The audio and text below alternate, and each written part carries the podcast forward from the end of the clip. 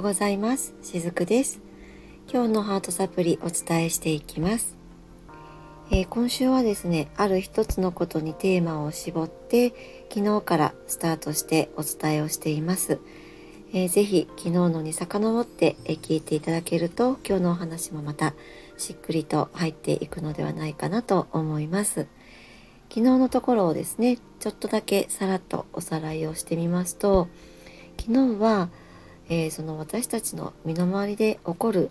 まあ、一見こう自分にとって大変だなとか辛いなって思う出来事に対してですね。これは人生の修行だから学びだからって、まあ、そういった風な意識でいるのは実は、えー、がっつりと人間のレベルでの、えー、捉え方であって魂としては全くそういった概念はないわけなんですよっていうところをお話しさせていただきました。で今日はそこからの続きになるんですけれども、まあ、そんな風にその魂っていうのは私たちの頭の部分で捉える周りで起こる出来事っていうのとはちょっと違う概念を持っているわけなんですね。だからこそその私たちが肉体のレベルで感じるものと魂のレベルで感じるそこのギャップがあるのでそこに人は苦しむわけなんです。ちなみにその魂を見ると感情のレベルでは苦しい辛い悲しいよっていうふうにたとえ言っていたとしても魂の方ではやったねみたいな感じでこの経験もできたそしてこの感情も味わえたってそんな風にえー、むしろ喜んでいたりするわけなんですね。でそうやっていろんな体験をすること人間として楽しい嬉しいそれもあれば辛い悲しいもあるそういったもの全部ひっくるめて魂にとってはもうディナーもフルコースなんですね。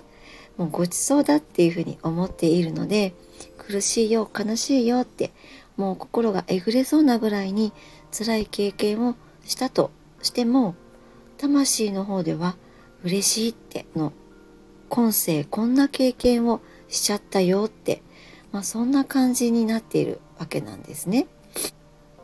なのでそんな風に私たちの体って感情も持ち合わせているし魂も持ち合わせているわけなんです。どんな感情も全部受け入れてめちゃくちゃルンルンしているそれが魂なんですね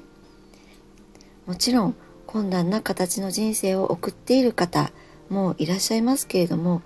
やっぱりその魂の中ではどんな経験も求めているっていうのは実際あったりするんですね。えー、よく私この魂のお話っていうのはさせていただくことが多いんですね。で過去世の話で魂のお話をしたこともあるんですが、えー、多くの方々は一個の魂が一人の人間にこうスポッて入り込んでいてそして死んでいく時にはその魂がスーって抜けていくなんかそういった絵とかもねよく見かけたりするんですけれどもそんな風に魂のことを捉えていらっしゃる方もいるかもしれないんですが本当はそうではないんですね。え魂っていうのはある意味のエネルギーフィールドなんです。でそのフィールドの中に自分とは違う要素をいろいろと持ってきているんですね。でそれはそれこそ過去性のものもあれば未来のものもあったりします。いろんな人生いろんな経験をしてきた魂をより集めて今回今世でそれをどうやって生かしていこうかってそうやって持ってきてきたのが自分の魂っていう部分なんですね。でその集合体の経験値が、えー、高ければ高いほど今世の人生でも実は困難を自分から求めていくっていうことはあったりします。まあ、まさにまさしく私はこのケースなんですけれども、えー、先ほども申し上げましたように、えー、それは感情レベルではきついっていうことなんですけれどもそもそも魂っていうのは簡単なことを同じことを、まあ、ただただこう繰り返したいっていうふうには思ってはいないんですねえー、それは今までやったことに手を伸ばすっていうことではないわけなんですね。今までやってこなかったような困難なこととか今までやってこなかったような苦しみとか今までやってこなかったようなチャレンジみたいなものを自分の中に結構背負おうとしたりするんです。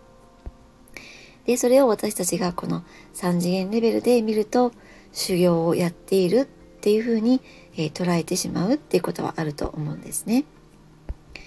えー、前回の放送でも人生は修行ではなくて、まあ、一種のクラブ活動みたいなものなのではないかなって私は捉えていますって申し上げたんですけれどもこのクラブ活動って、えー、自分で入っていきますよね。これが例えば修行だったらもしかしたら強制で、やらされるっていうこともあるかもしれないんですけれどもクラブ活動っていうのはまずは自分がそれをやってみたいからこれをやってみるとかそんな風にその何かしらの手法を学びたくて自分から入っていくと思うんですね。それと同じだと思っているんです。部活動として今世の人生をこうまずどんな風に切り舵を取っていくかみたいなそこが私たちの経験値を上げていってそこで魂を進化させていこうとしているようなそんな感じなんですね。で、えっ、と前回の放送でもお話ししましたように、えー、それらの修行と感じているのは一種のステージだと私は今捉えているわけなんですけれどもこの一つのステージで見なければいけないポイントっていうのは必ずあるんですね。でそれをあまりにも辛いからって言って避けてしまっているとずっとこのステージをクリアできなくってずっと同じところにとどまってしまってここから抜けられない、えー、むしろそこにずっととどまっているからこそ私は本当の苦行っていうのはこの同じステージにとどまってしまうことだっていうふうに思っています。この一つのステージでクリアしなきゃいけないものっていうのは、えー、簡単に言ってしまったら目の前に困難なことが起こった時に、えー、そのテーマがその困難な中に隠されているよっていうことなんです。だからそのもう人生嫌だってこんな修行したくないってあの人は恵まれてるのになんで私ばっかりって、まあ、そんな風なこう被害者意識になってしまって生きていれば生きているほどこのステージでずっととどまってしまうっていうことにもなるのでなかなか次に行けずに幸せになれずにって同じような苦しみをここでずっと味わってしまうっていうことにはなるのではないかなって思っていたりします。